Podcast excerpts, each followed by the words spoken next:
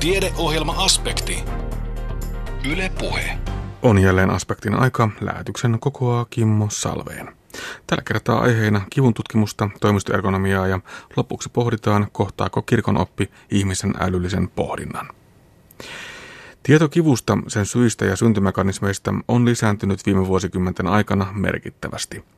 Pitkän uran kipututkijana tehnyt emeritusprofessori Matti Närhi toteaa, että tiedämme nykyisin kivusta paljon enemmän ja näin myös kroonisia kipuja on opittu ymmärtämään, sitä myötä tarjoamaan myös ratkaisevasti parempaa hoitoa kroonisesta kivusta kärsiville. Onko siis näkemys kivusta muuttunut liki 50 vuoden aikana? Matti Närhi vastaa.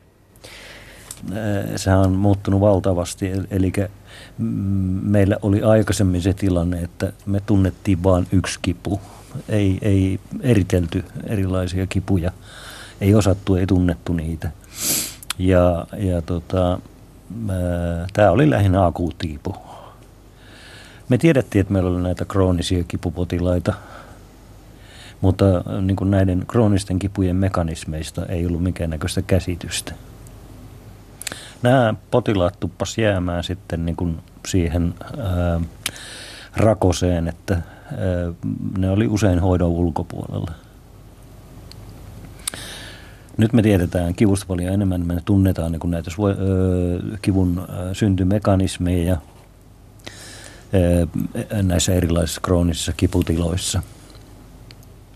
Ja tärkeää on se, että näissä kroonisissa kiputiloissa nämä keinot ja hoidot poikkeavat tosiaan toisistaan.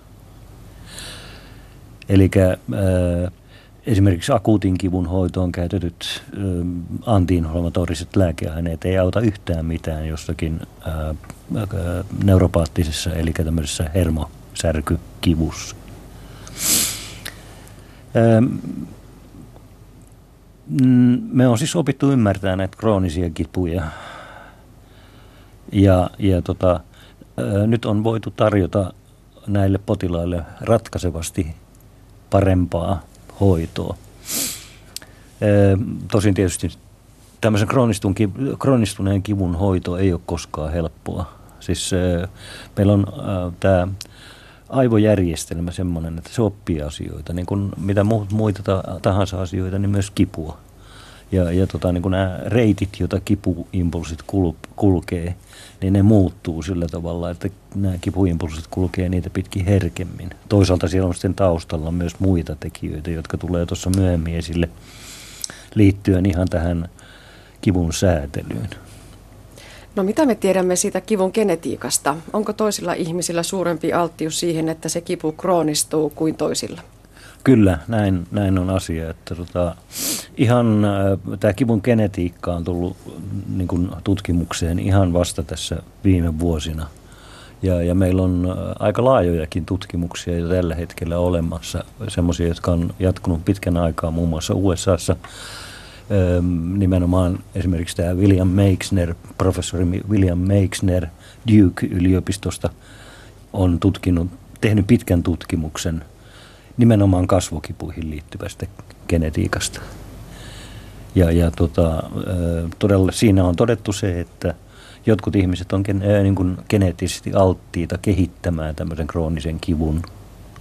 Ää, ja niin kuin, meidän hoida, hoitavien kannalta on ongelma se, että me ei koskaan tiedetä sitä, että kuka potilas on tämmöinen, joka kehittää sen kivun ja, ja kuka ei.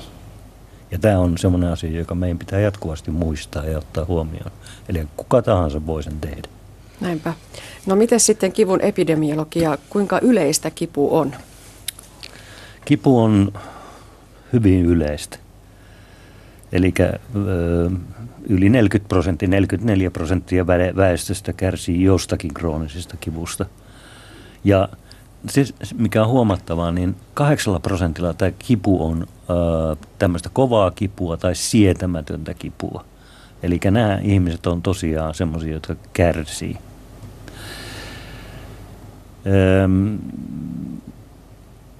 Eli kipu on tosiaan tämmöinen yleinen, yleinen ilmiö. Ja, ja tota, me tiedetään itse asiassa se, että monet näistä kivuista johtuu meidän ö, nykyisistä työtavoista. Me istutaan tietokoneen ääressä. Ja, ja tota, se ei ole koskaan selälle hyväksi.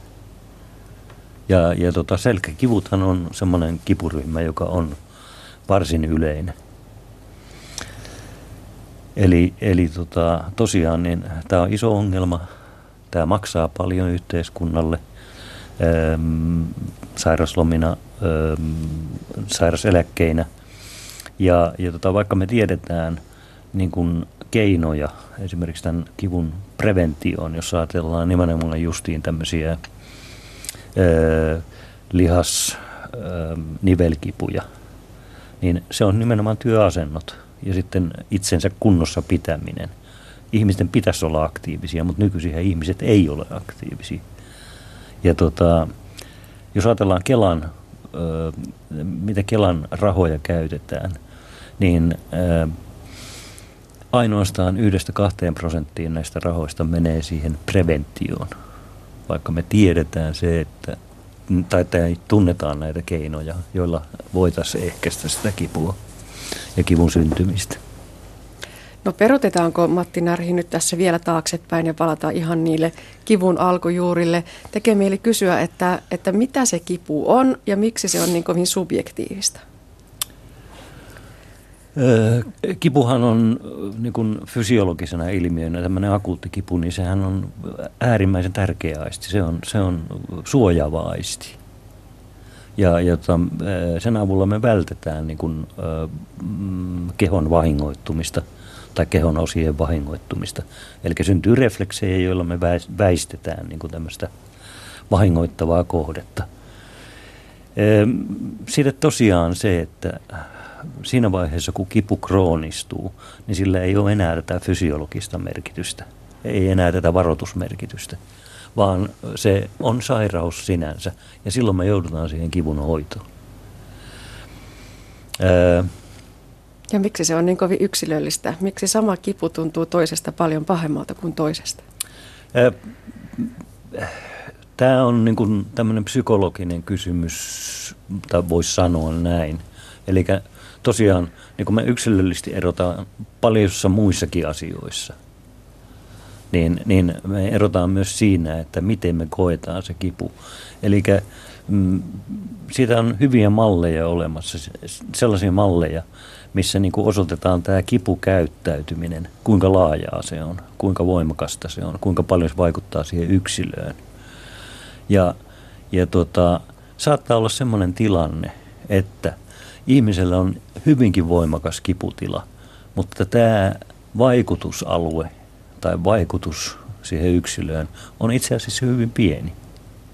Eli hänellä on niin kuin se, kip, ää, niin kuin, ää, hän ei kohdista, hän ei kes, keskity siihen kipuun, vaan hän tekee muita asioita. Ja sitten meillä on sellaisia ihmisiä, joilla on hyvinkin pieni kipu ja ne pikkuhiljaa niin kuin kerää koko sen asian ympärille. Siis sitten muodostuu semmoinen vyyhti. Ja, ja tämmöisen kroonisen kipupotilaan, sen vyyhdin selvittäminen, niin se on monta kertaa todella niin kuin haastava tehtävä. Puhutaan sitten kipututkimuksesta. Kipua on tutkittu paljon, tutkitaan edelleen paljon. Minkälaisia uusia näkökulmia tutkimus on tuonut kipuun, vaikkapa tähän, puhuttiin tuosta hoidosta, niin siihen hoidon yksilölliseen räätälöintiin? No siis niin kuin tuossa mä totesin, niin aikaisemmin suuri osa näistä kroonisista kipupotilasta jäi ilman hoitoa, koska, koska niin kuin tota, äh, ei tunnettu näitä mekanismeja, jotka johtaa siihen kipuun ja krooniseen kipuun. Ja miten sitä voidaan sitten hoitaa. Usein se ajatus oli se, että kun potilas tuli sinne vastaanotolle, niin tuossa on taas tommonen potilas. Ja, ja tota, lähdettiin siitä ajatuksesta, että ok, tämä on taas tämmöinen potilas, jolla on niin kuin se vika siellä korvien välissä. Mutta tosiasia onkin se, että kyllä se vika löytyy sieltä korvien välistä. Nimittäin ihan nämä uudet tutkimusmenetelmät – esimerkiksi kuvantamismenetelmät, niillä on pystytty osoittamaan, että siellä aivoissa on näissä kivun säätelyjärjestelmissä rakenteellisia ja toiminnallisia muutoksia, jotka johtaa siihen, että syntyy tämmöinen krooninen kiputila. Ja nämä on justiin niitä kohteita, johon niin hoidon pitäisi, tai hoidolla pitäisi puuttua ja pystyä puuttumaan. Mutta se on vaikeaa. Puhutaan sitten pään ja kasvojen alueen kivusta. Ne ovat Matti Närhi teidän sitä omaa alueenne, aluettanne. Mikä tässä pään ja kasvojen alueen kivussa on juuri se, joka kiinnostaa kipututkijan näkökulmasta? No ensinnäkin, ensinnäkin tietysti on todettava se, että nämä pään ja kasvojen alueen kiputilathan on yleisiä. Ja siellä on erittäin vaikeita kiputiloja, sanotaan nyt esimerkiksi migreeni, trigeminusneuralgia, joka on hyvinkin invalidisoiva. Ja, ja tota, jos ajatellaan sitä yleisyyttä, niin niitä on 10 prosenttia kaikista kiputiloista, siis nämä pään alueen kaikki kiputilat. Tietysti siellä on kaikki nämä hammassäryt, sitten nämä mm, niin kuin purentaelimistön toimintahäiriöt, eli TMD-kivut. TMD tarkoittaa just tässä, tätä temporomandibular disorders, eli purema-elimistön toimintahäiriö. Ne muodostaa siis ison osan kiputiloista, siellä on hyvin pahojakin kiputiloja. Ja sitten on tärkeää muistaa se, että, että tota, kuinka niin kuin psykologisesti tärkeää kasvojen alue on, on ihmiselle. Se on, siellä on hyvin monimutkaisia toimintoja, jotka, jotka on emotionaalisesti tärkeitä. Siellä on, siellä on niin tämä kommunikaatio, y, y, siellä on puhe, ilmeet, sitten semmoiset ihan tavallaan niin kuin voisi ajatella yksinkertaiset asiat kuin pureskelu ja nieleminen, jotka jo vaatii valtavan määrän niin kuin tuntohermosäikeitä ja, ja tuota, sitten näitä liikehermosäikeitä, jotka säätelee näitä toimintoja. Tämä tiheä hermotus on sitten syynä siihen, että ilman muuta vaikuttaa siihen, että niitä kipuja siellä kasvojen alueella voi esiintyä hyvinkin paljon. No kivuista tärkeimpiä siellä kasvojen alueella, ja tämä on esimerkiksi sellainen asia, jota mä oon hyvin paljon niin kuin neurofysiologisesti tutkinut, on hammassärky ja hammaskipu. Sitten tulee päänsäryt, niin kuin mä tuossa mainitsin, migreenin, mutta sitten on myös tämä tensio, päänsärky. Ja sitten nämä purentaelimistön toimintahäiriöt tosiaankin, eli nämä TMD, vaivat ja niihin liittyvät kivut. Me muun muassa tutkitaan tällä hetkellä niin TMD-kipujen ja migreenin välistä yhteyttä ja, ja tota, tavallaan niin kuin siinä on ajatuksena se, että kuinka pitkälle TMD-hoidolla voitaisiin vaikuttaa siihen migreeniin, eli lievittää ja vähentää migreenin esiintymistä ja oireita. Ja, ja tämä ajatus se tausta on siinä, että näyttää, näyttää siltä, että migreenillä ja TMDllä on yhteisiä patofysiologisia taustoja. Joku on joskus sanonut, että hammassärky on ihan pahinta kipua, mitä ihmisellä voi olla. Oletteko samaa mieltä? Kyllä minä olen henkilökohtaisesti samaa mieltä. Mulla oli tässä vuosia sitten yksi yläseiska, joka oli halkia. Ja tota, omalta hammaslääkäriltä, niin minulla oli aika. Kun oma hammaslääkäri on vaimo, niin minä olen tietysti tämmöinen potilas, joka ei maksa. Ja hän otti tilalle maksavan potilaan. Ja seuraavana yönä minä kyllä kärsin. se, se, oli, se oli todella kauhea kipu. Se on pahimpia kipuja, mitä mä oon koskaan kokenut. Näinpä. No entä sitten lasten kipu ja lasten kivun tunnistaminen? Se on myös sitä teidän omaa osaamisaluettanne. Aivan tuoreen väitöksen mukaan joka toisella ekaluokkalaisella on kipuja viikoittain. Kuulostaa aika suurelta määrältä. Joo, se on, siis lasten kivut on yleisiä. Ja, ja tota, ikävä kyllä niihin ei kiinnitetä tarpeeksi huomiota. Ähm, olisi syytä sen takia, että erityisesti sen takia, että tota, nämä kivut voi jäädä, niin kuin, vaikka ne on välillä poissa – ne voi vaikuttaa aivostoon sillä tavalla, että ne voi johtaa tämmöisiin kroonisiin kipuihin sitten aikuisiällä. Tosiaankin puolella on näitä kipuja. Tämä on, tämä, on hammaslääkärin, eli erikoishammaslääkäri, hammaslääketieteen tohtori Anu Vierolan väitöskirjasta ja, ja, ja hän oli minun ohjattavana ja, ja joulukuussa väitteli. Ja jos ajatellaan, niin suuri osa näistä kivuistahan on tämmöisiä yksittäisiä alaraajakipuja, eli yleensä näitä sanotaan kasvukivuiksi. Tai ne tulkitaan kasvukivuiksi. 36 prosentilla, on niitä ja päänsärkyjä 31 prosentilla. Mutta se huolestuttava asia on se, että meillä on joukko lapsia ja aika iso joukko lapsia, joilla on kipuja eri puolilla kehoa. Puhutaan tämmöistä multiple pain asiasta. Ja tämä viittaa niin tämmöiseen yleisempään kivulle herkistymiseen. Ja, ja, ja tota, tämä on tietty niin kuin tavallaan huolestuttava tilanne.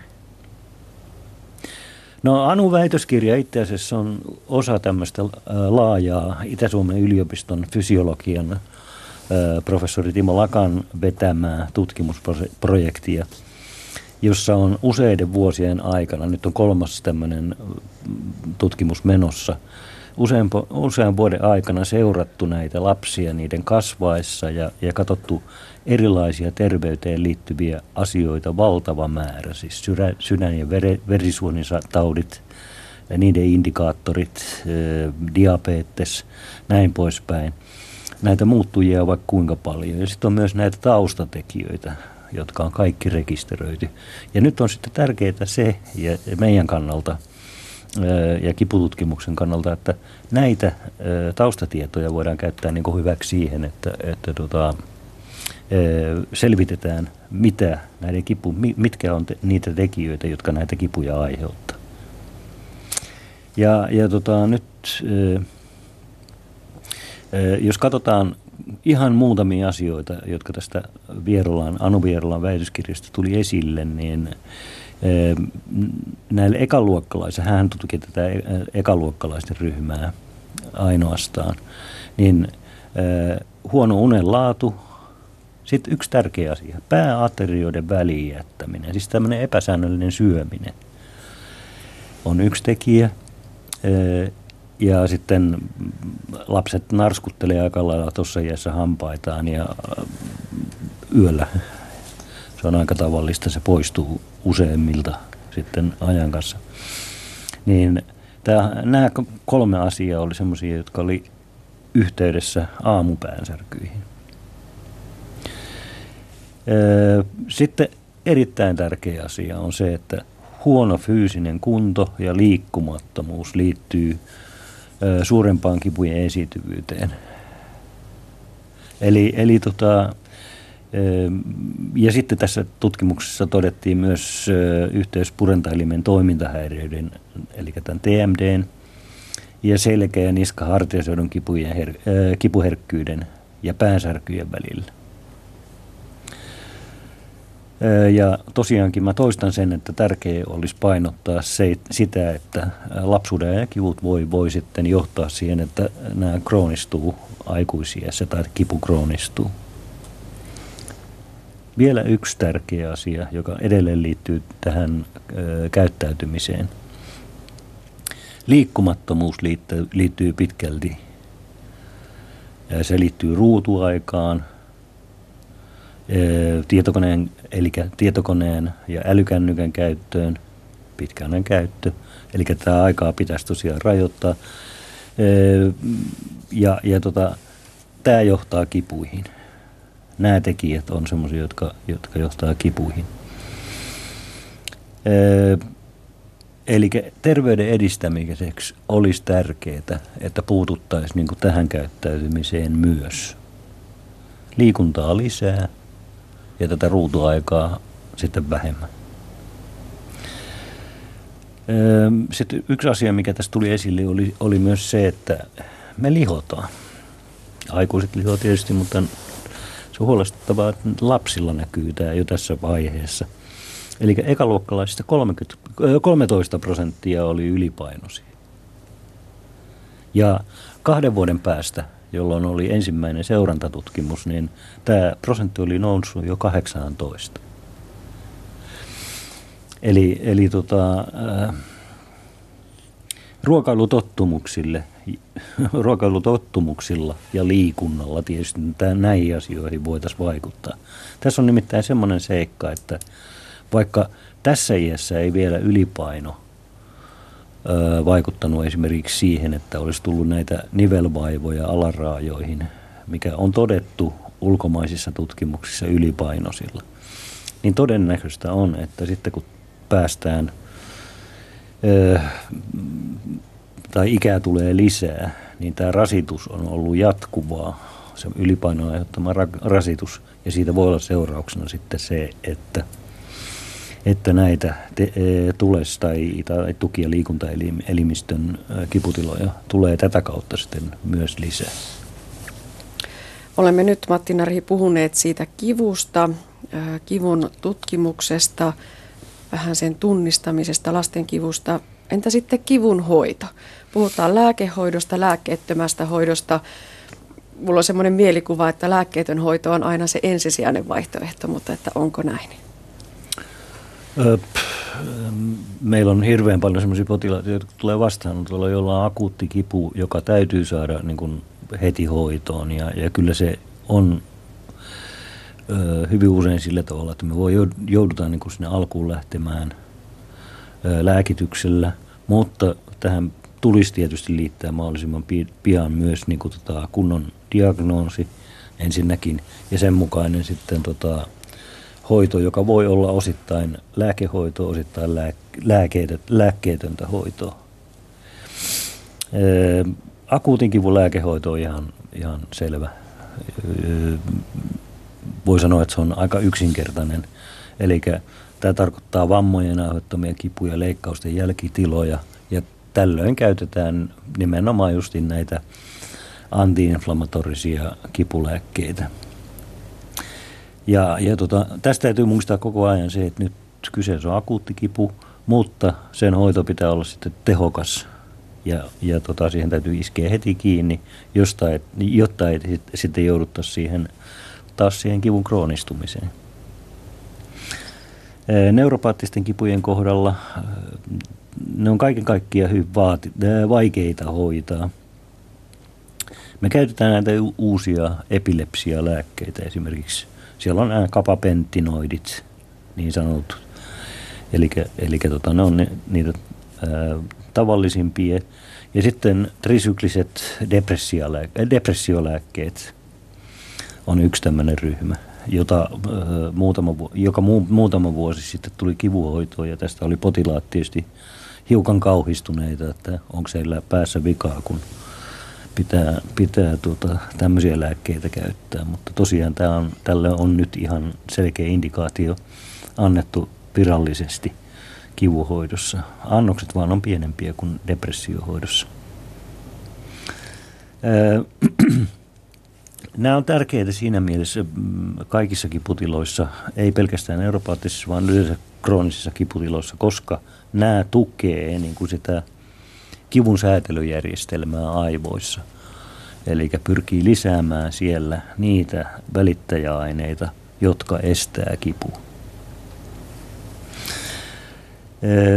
Jos mennään siihen ei-lääkkeelliseen kivuhoitoon,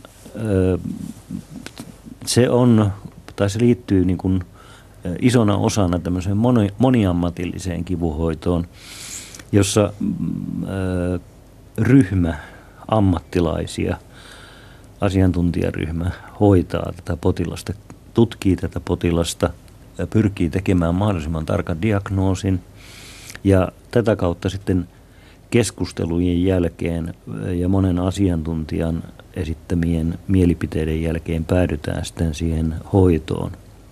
Tähän ryhmään kuuluu sitten paitsi lääkäreitä, kipulääkäreitä, hammaslääkäreitä, sairaanhoitajia, fysiatreja ja psykologeja. Ja, ja tota, joissakin keskussairaaloissa tämmöisiä ryhmiä on, on olemassa, ö, mutta niitä on ihan liian vähän. Ja, ja tota, ei ollenkaan kaikissa paikoissa. Siellä on fysiatreja, siellä on psykologeja myös mukana, koska psyykkinen ää, niin osa tai osuus tämmöisessä kroonisessa kivussa on olennaisen tärkeä. Se ensisijainen tarkoitus on aktivoida potilasta.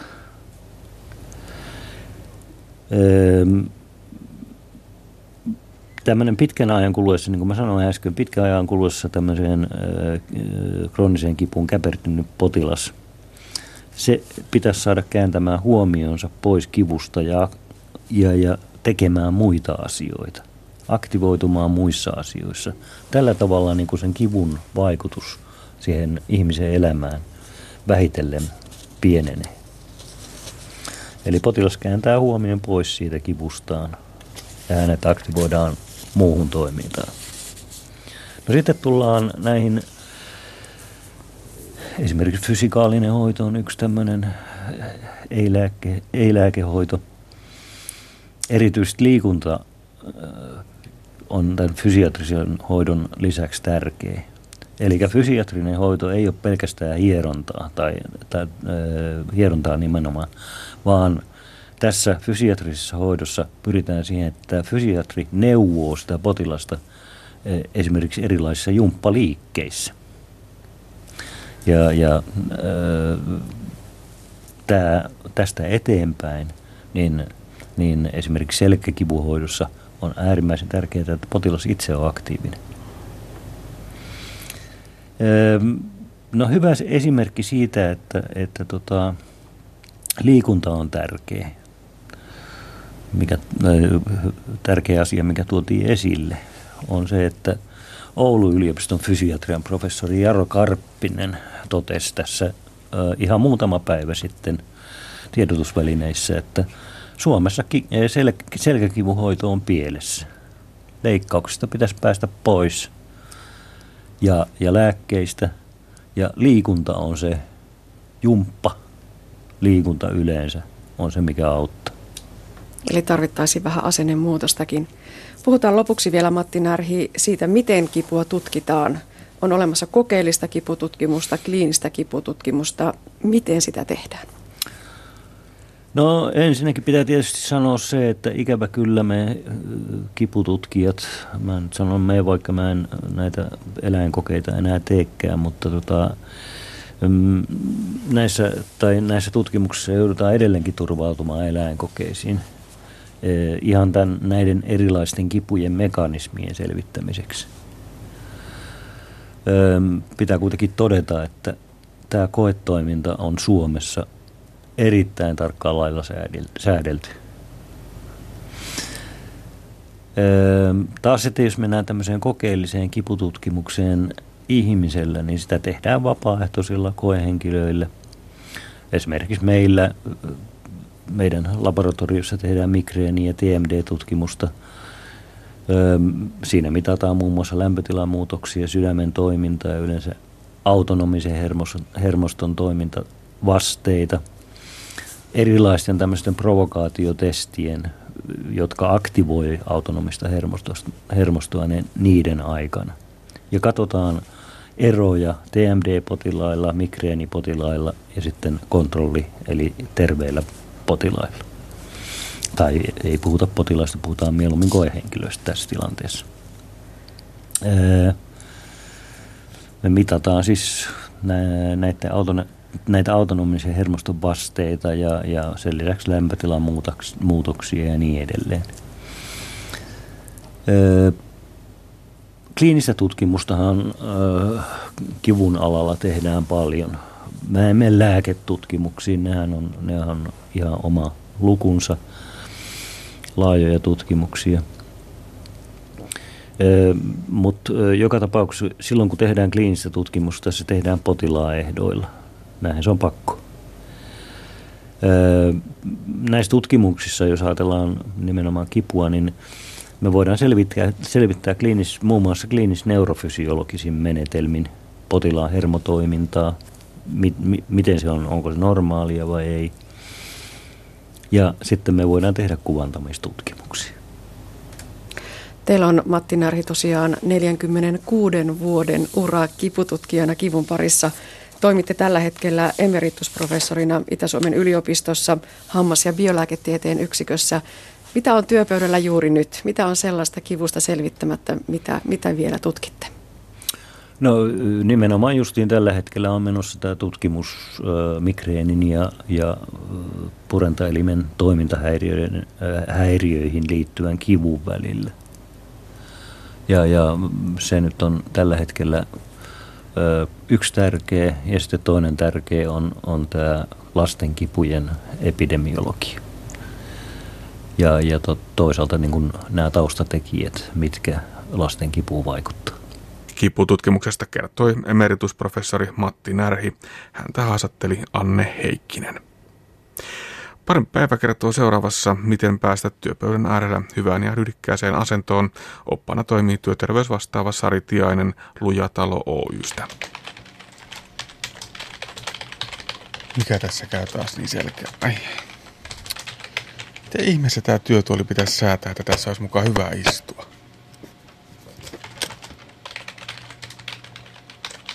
Ihan ensimmäisenä istuimen säätäisin vaakatasoon. Ei niin, että se on eteenpäin kallella eikä taaksepäin kallellaan, koska sillä on heti vaikutusta siihen alaselän asentoon. Ja alaselän asento itse asiassa on sen S-kirjaimen pysymisen kannalta niin kuin oleellinen asia. Istuin vaakatasoon ja sen jälkeen säädetään selkänojaa. Tyypillistä on, että selkänoja on liian matalalla. Nostetaan selkänoja riittävälle korkeudelle niin, että kun tuoliin istutaan perille – niin päästään myöskin nojaamaan se koko selkä siihen selkänojaan. Sitten ihan pieni taakse kallistus siinä selkänojassa. Sen takia, että partalon painopiste siirtyy hieman taaksemmas, joka auttaa taas säilyttämään se hyvän ryhdin. Eli ei lähde se asento painumaan siihen C-kirjan muotoon niin herkästi. Tietenkin sitten tuolin korkeus pitää säätää, eli tuolin korkeus on sopiva silloin, kun jalat on tukevasti lattiassa. Että yleensä en itse suosin niitä jalkatukia. Melkein sitten jalkatuki siltä pois. Säädetään se tuoli ensin sopivalle, sen jälkeen sitten lähdetään miettimään pöydän korkeuksia. Miten usein tuo tuolin oikea säätäminen on sitten välinekysymys? Onko työtuolella miten paljon eroja? Työtuolella on tosi paljon eroja. On niitä tuoleja, joissa se selkä ristiselän tuki ei ole kovin voimakas ja niitä, joissa se on selkeästi niin kuin voimakas ja jopa vielä säädettävissä erikseen. Että kyllä mun mielestä peruslähtökohta on se, että jos ihminen tekee sanotaanko nyt puoletkin työajastaan näyttöpäätetyötä tai käyttää tiettyä tuolia, niin se pitää olla ihmiselle sopiva se tuoli. Myöskin sitten tämmöinen istuimen syvyys on semmoinen asia, että voi olla kaksimetrinen kaveri, jolla istuin yltää vain puoleen reiteen. Tarkoittaa silloin sitä, että siinä ei, ei pysy se hyvä asento, vaan hän sitten siirtyy vielä reunemmalle istumaan. Että monta kertaa niin nämä kummalliset työasennot saattaa johtua ihan siitä tuolista, että sitä ei ole saatu, saatu niin henkilölle sopivaksi nuo isot, etenkin niskatuoliset työtuolit alkaa olla aika kalliita. Ensimmäinen reaktio, etenkin jos kotiin sellaista kotitoimistoa hankkimassa, on se, että se on hyvin, hyvin, hyvin, hyvin kallis. Työnantaja saattaa miettiä ihan samaa. No työnantajan näkövinkkelit on varmasti lopputulema on helppo laskea.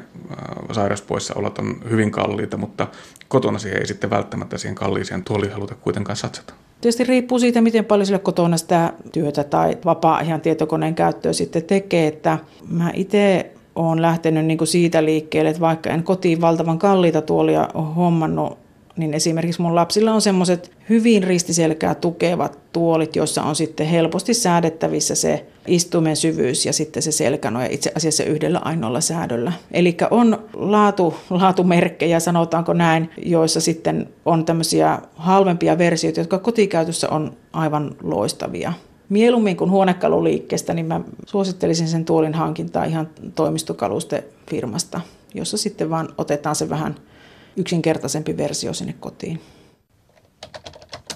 No niin, tämä istuma-asentohan tuntuu ihan hyvältä. Sari, miten tämä pöytä ja näyttö nyt sitten pitäisi laittaa? Kun istuma-asento tuolissa on hyvä, niin ihminen siirtyy sitten siihen pöydän ääreen sillä tavalla, että vatsa on kiinni pöydän reunassa ja, ja tuota, lähdetään katsomaan sitä pöydän korkeutta. Sopiva pöydän korkeus on silloin, kun hyvässä asennossa istuen kyynärvarret on rentona siinä pöydällä. Eli, eli ei, ei liian korkealle nosteta sitä pöytää, jolloin hartiat nousee ylöspäin, tai sitten ei lasketa myöskään liian alas, jolloin sitten asento lähtee kumartumaan, kumartumaan eteenpäin. Eli se on monesti ihan senttipeliä sitten, mikä se sopiva korkeus on.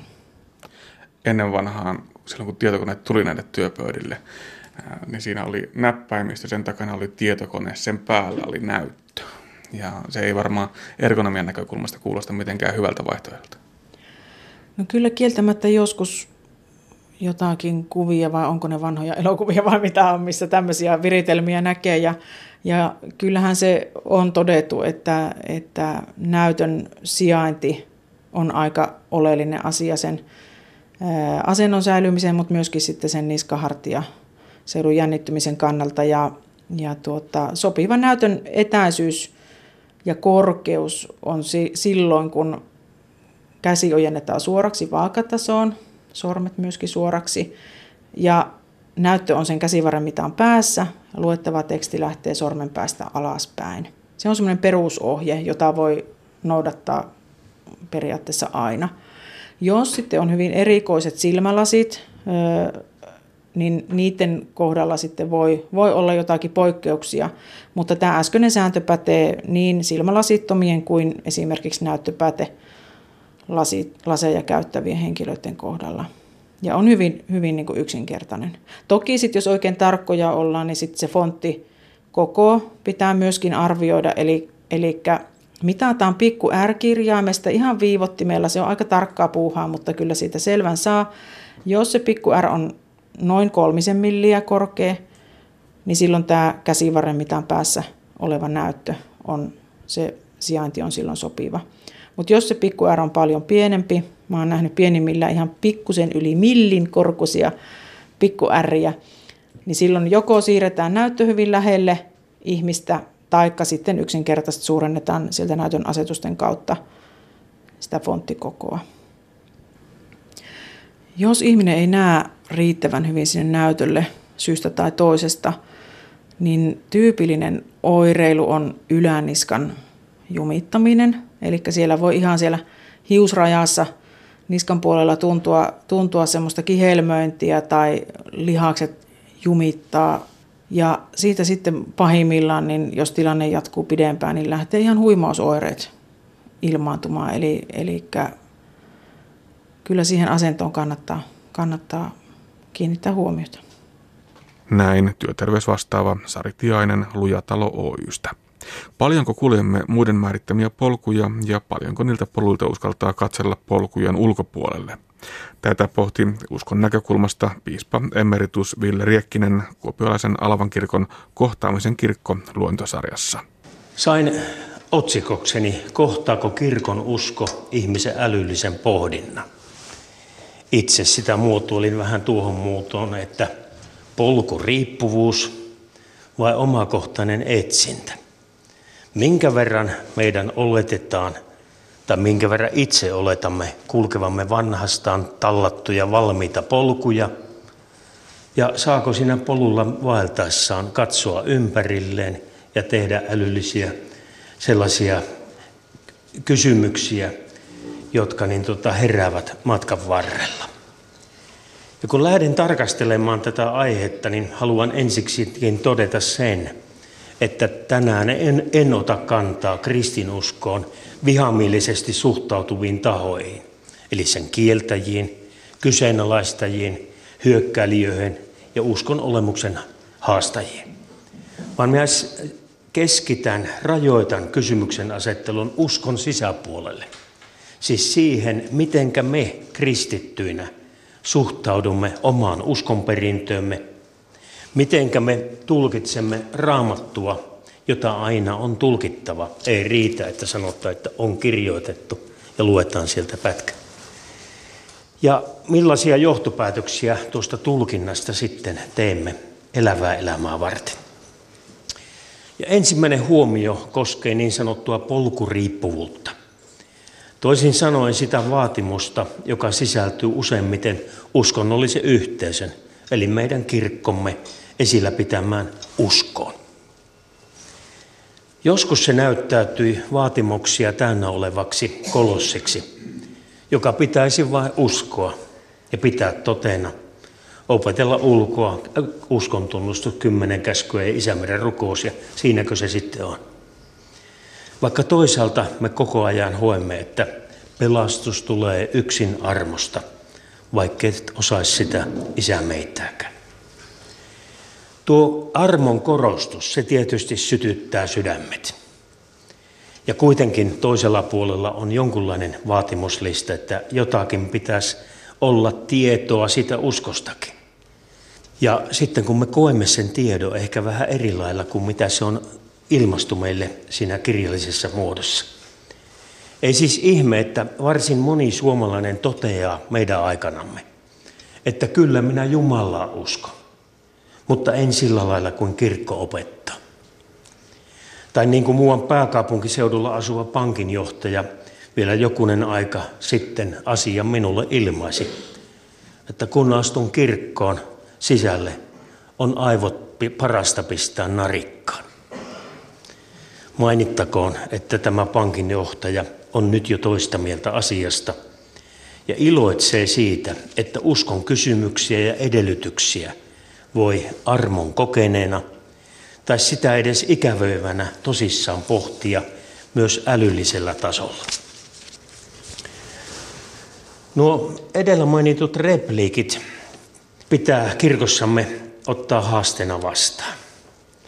Pitää kysyä sitä, mitä me opetamme ja miten tuo opetus pohjautuu raamattuun ja miten sitä tulisi esitellä tämän päivän seurakuntaelämässä ja jopa mediassa. Jo heti alkuun sanon, että moniulottoiset ratkaisun avaimet, ne löytyvät raamatusta. Sen kirjoitusten historiallisesta esittelystä ja tulosten tulkinnasta.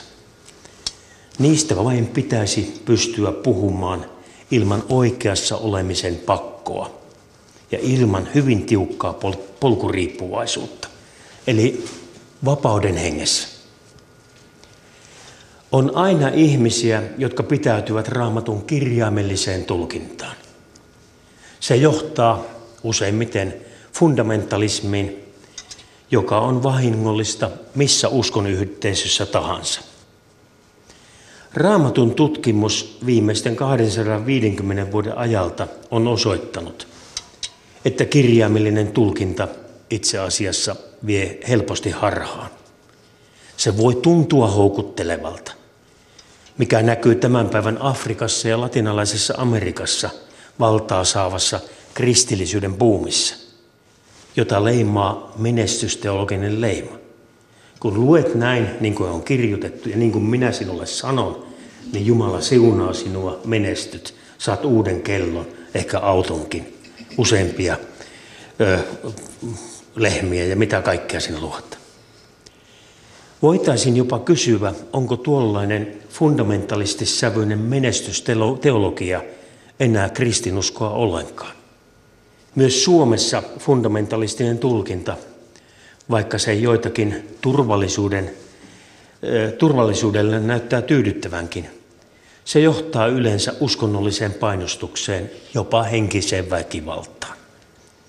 Se johtaa helposti myös tulkintoihin, joissa vuoropuhelun dialogin edellytykset muiden uskontojen ja jo toisin ajattelevien kristittyjen kanssa jumiituvat lähtökuoppiinsa. Eli kaikki palautuu raamattuun.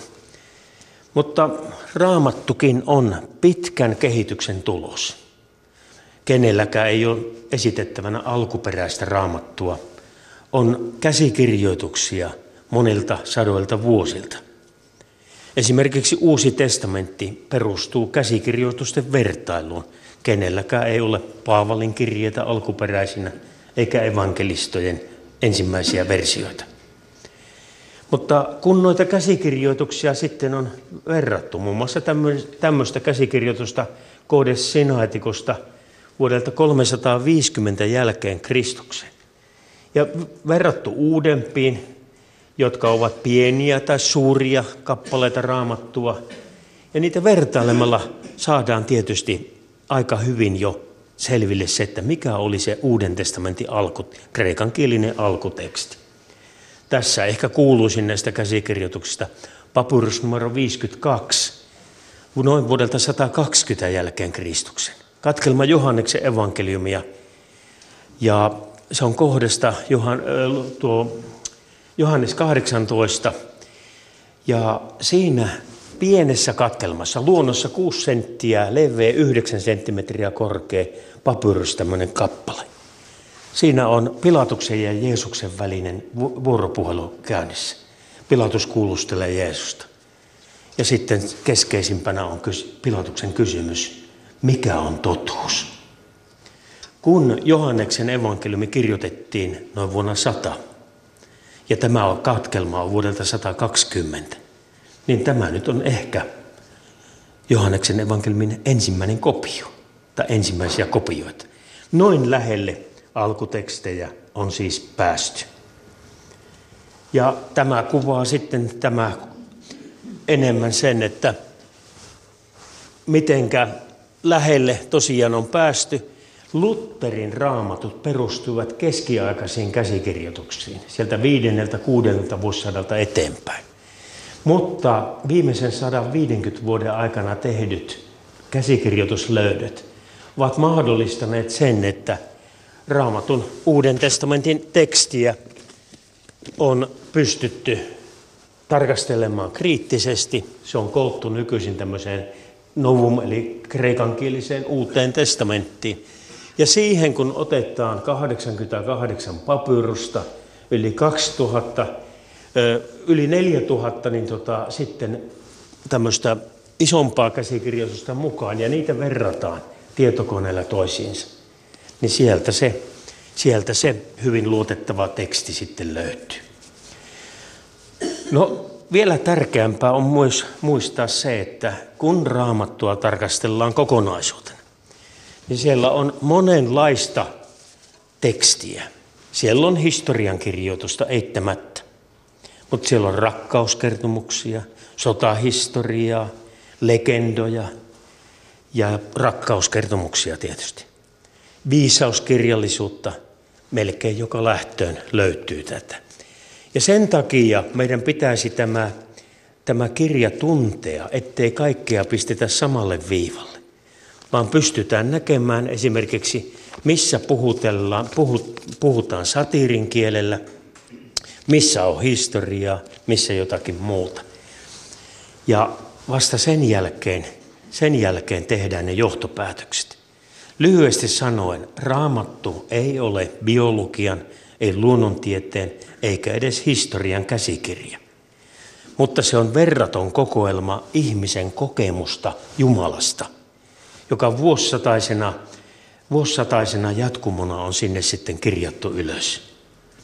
Ja tuota kokemustahan ei voi sivuttaa, mutta sitä pitää tulkita. Se pitää asettaa oma yhteyteensä.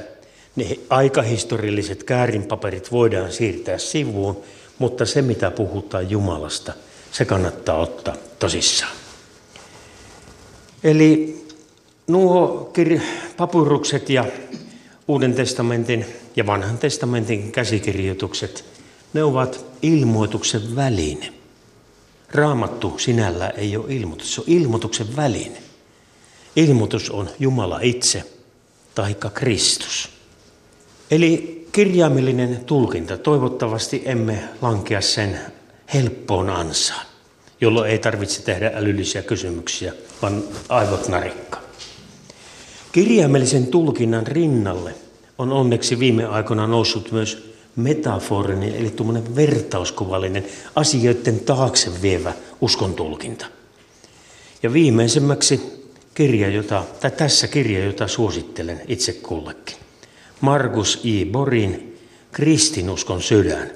Toissa vuonna ilmestynyt selkeä tajunen kirja ja, ja sen on suomentanut Kari Kuula, kuopiolainen, kuopiolainen viime aikoihin asti. Ja tota, itse olen kirjoittanut siihen esipuheen. Mutta näitä metaforista uskontolkintoja, eli jossa laajennetaan sinne älylliseen suuntaan kysymyksen asettelua, Niitä ovat jo takavuosina esittäneet muun muassa sellaiset kuuluiset teologit kuin Paul Tillich ja Rudolf Bultmann. Ja ehkä kaikkein pisimmälle asia on vienyt piispa John Shelby Spong, joka vieraili takavuosina täälläkin Kuopion hiippakunnassa. Metaforisia kertomuksia. joiden tarkoituksena on sanoa, kuka tämä Jeesus oli. Eli kun me tämän kaiken tiedämme, niin kuin tämä päivänä nuo papit tietää, kun ne on opiskellut eksegetiikkaa, tietävät varmasti, jos ovat läksynsä lukeneet. Niin mitä se tarkoittaa silloin ihmisen älylliselle pohdinnalle? Eli mitä me tarkoitamme tänä päivänä, että Jeesus on Jumalan poika? Tai miten suhtautua kertomukseen Kaanaa häät tai Betlehemin tähti? Tai muut Jeesuksen lapsuuskertomukset Matteuksilla ja Luukkaalla. Niin kuin sanoin, niiden tehtä, metaforisten kertomusten tehtävänä on kertoa, kuka tänne syntyi. Ei sanatarkasti mitä, miten, missä ja milloin. Nimittäin meillähän olisi halu tietää kaikki yksityiskohdat Jeesuksen kummilusikkatiedoista. Kaikki. Ja kun niitä ei ollut käytettävissä, niin niitä ruvettiin kehittelemään. Apokryfiset evankeliumit, eli toisella kolmannella vuosisadalla syntyneet evankeliumit, tästä hyvä todisti. Eli mitä kauemmaksi Jeesuksesta mennään, sitä enemmän hänestä, hänen lapsuudestaan tiedetään. Mutta varhainen kirkko teki, teki hirmu viisasti, kun sanoi, että eipä mennä sinne asti, vaan tyydytään siihen, mitä Matteus, Markus ja Luukas ja Johannes tästä kertoo. Pidetään siitä kiinni. Nimittäin se Jeesuksen rooli, se oli olla julistaa lähellä olevaa Jumalan valtakuntaa ja ohjata ihmisiä, kanssaihmisiä uskomaan tähän Jumalaan. Isä meidän, joka olet taivassa. Ja sitä, siitä sitten lähdettiin ja jatkettiin Jeesuksen roolia niin, että hänestä tulee sitten jo Johanneksen evankeliumissa lähes Jumala ja Jumala. Ja miten se vaan kulminoituu siitä eteenpäin tämä hänen profiilinsa nousu. Aivan niin kuin Maria, Jeesuksen äiti, joka luterilaiselle, joka lukee raamattuaan, on vuonna Jeesuksen äiti.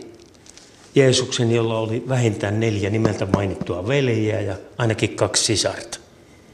Mutta joissakin muissa kirkkokunnissa kirkolliskokoukset julistivat, että ensinnäkin 400-luvulla miehet päättivät, että tämä Maria on Jumalan synnyttäjätär. 500-luvulla päätettiin kirkolliskokouksessa, että hän on ikuinen neitsyt, ei välitetty mitä raamattu sanoo. Sitten 1850-luvulla puhut, sanottiin, että myös Maria oli saastuttomasti, saast, hänelläkin oli saasteeton sikiäminen, ihan niin kuin sikiäminen olisi jotenkin sa, sa, saastasta.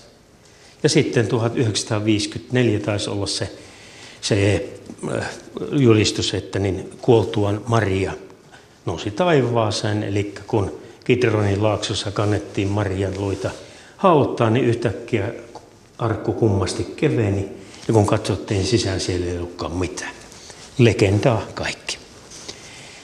Eli mikä on tärkeää tässä Jeesuksessa? Meille antaa raamattu aika paljon älyllistä pohdittavaa. Ja kirkon uskon tarkoitus on sanoa, että mistä kannattaa pitää kiinni. Mielenkiinto suuntautus kummilusikkatietoihin ja Jeesuksen varhaishistoriaan ja kaikkeen siihen, mutta on olemassa asia, joka on se keskeinen Jeesuksessa. Mikä tekee, antaa perustelut sille, että hänen kannattaa, häntä kannattaa tänäkin päivänä kuunnella, hänestä ottaa oppia, lukea ja miettiä, mitä hän sanoi, mitä hän teki. Ja se liittyy tähän kuvaan. Ja sen voi ilmasta seuraavan mietelmän avulla. Palataan ajatuksissa kahden vuosituhannen taakse. Jeesukseen ja hänen lähimpiin oppilaisinsa siellä Galileassa ensin. Ja kysytään, mitä ne ihmiset saivatkaan kokea. Ei puuttunut elämästä hohtoa. Läksivät sen miehen matkaan tietämättä oikein minne. Mutta oli luvassa jotain uutta, toimintaa. Kiersivät miehen mukana maata, näkivät ennennäkemättömiä ihmeitä, kuulivat ennenkuulemattomia salaisuuksia, haaveilivat jo hyvistä asemista, kas ministerin paikoistakin taisi olla puhe. Vaikka se mies puhui jostain ihan muusta. posken kääntämisestä, omastaan antamisesta, rististä. Ei kuunneltu, kuka nyt noista. Nousua vain ja myötätulta odotettiin, kunnes ristin perjantai ja kenellekään ei mitään, vain tyhjyys, kirous ja kuolema. No entä sitten? Täytyyhän siellä tapahtua muutakin. Täytyi tulla käänne. Sillä miten meillä muuten olisi Matteus, Markus, Luukas ja Johannes? Paavalin kirjeet, ilmestyskirje ja kaikki muut, mitä siinä on. Ei kai pelkästä tyhjien raukeamisesta, kuolemasta ja häviöstä olisi noussut niin paljon toivoa, yhteyttä, kiitollisuutta, tehtävä tietoisuutta, yli kuolemankin kestävää uskoa. Siellä täytyy olla muutakin. Ylösnousemus. Siitä syntyi viesti. Aivan niin kuin Paavali sanoi. Ylösnousemuksessa Jeesus korotettiin Jumalan pojaksi, johon kannattaa tukeutua tänäkin päivänä. Ja mikä tuon kaiken tarkoitus sitten on, että me kuunneltaisiin tätä Jeesusta ja opittaisiin oleellisimmat asiat siitä, mitä Jumala on. Ei me kaikkea opita. Meillä on ehkä aavistus vaan, ehkä kyynel pusertuu silmästä ja toivo on sen kyynelen varassa. Mutta yhteys Jumalaan, se on ihmisen toivo tätä elämää ja tulevaakin varten. Tässä on kuvattuna Sionin portin pielestä juutalainen uskon tunnustus. Her, se on suomennettuna Herra meidän Jumalamme, Herra on yksi. Jahve Eloheinu, Jahve Ead. Ja se oikeastaan huipentaa sen, että älyllinen pohdinta parhaillaan ohjaa meitä Jumalan luokse. Ja siinä ohjautumisessa Jeesuksen rooli ja pyhä hengen vaikutus on tietysti aivan kes- keskeisiä tekijöitä.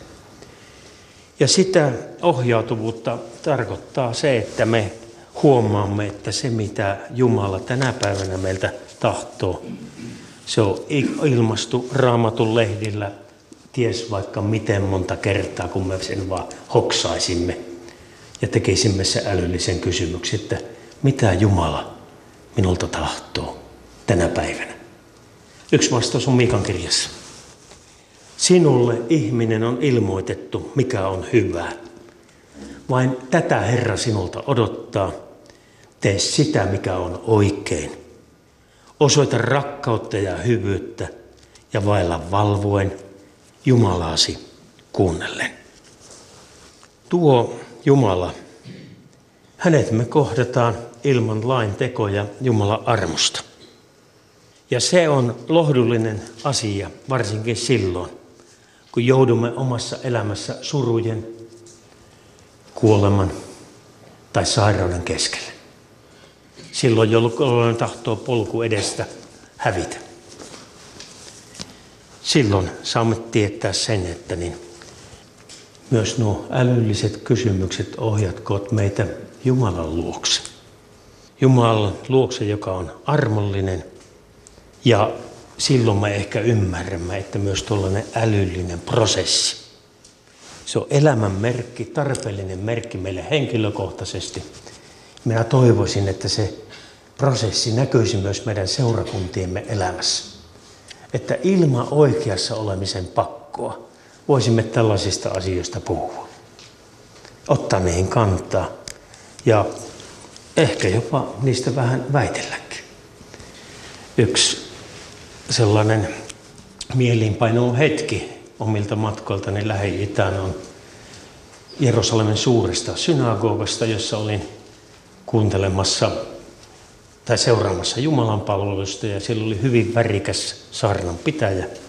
Se tilaisuus päättyy yleiseen käsiryksyyn. Niin haluttiin ottaa kantaa puolesta ja vastaan mitä on. Näin piispa emeritus Ville Riekkinen. Puheenvuoro löytyy kokonaisuudessaan Aspektin verkkosivuilta.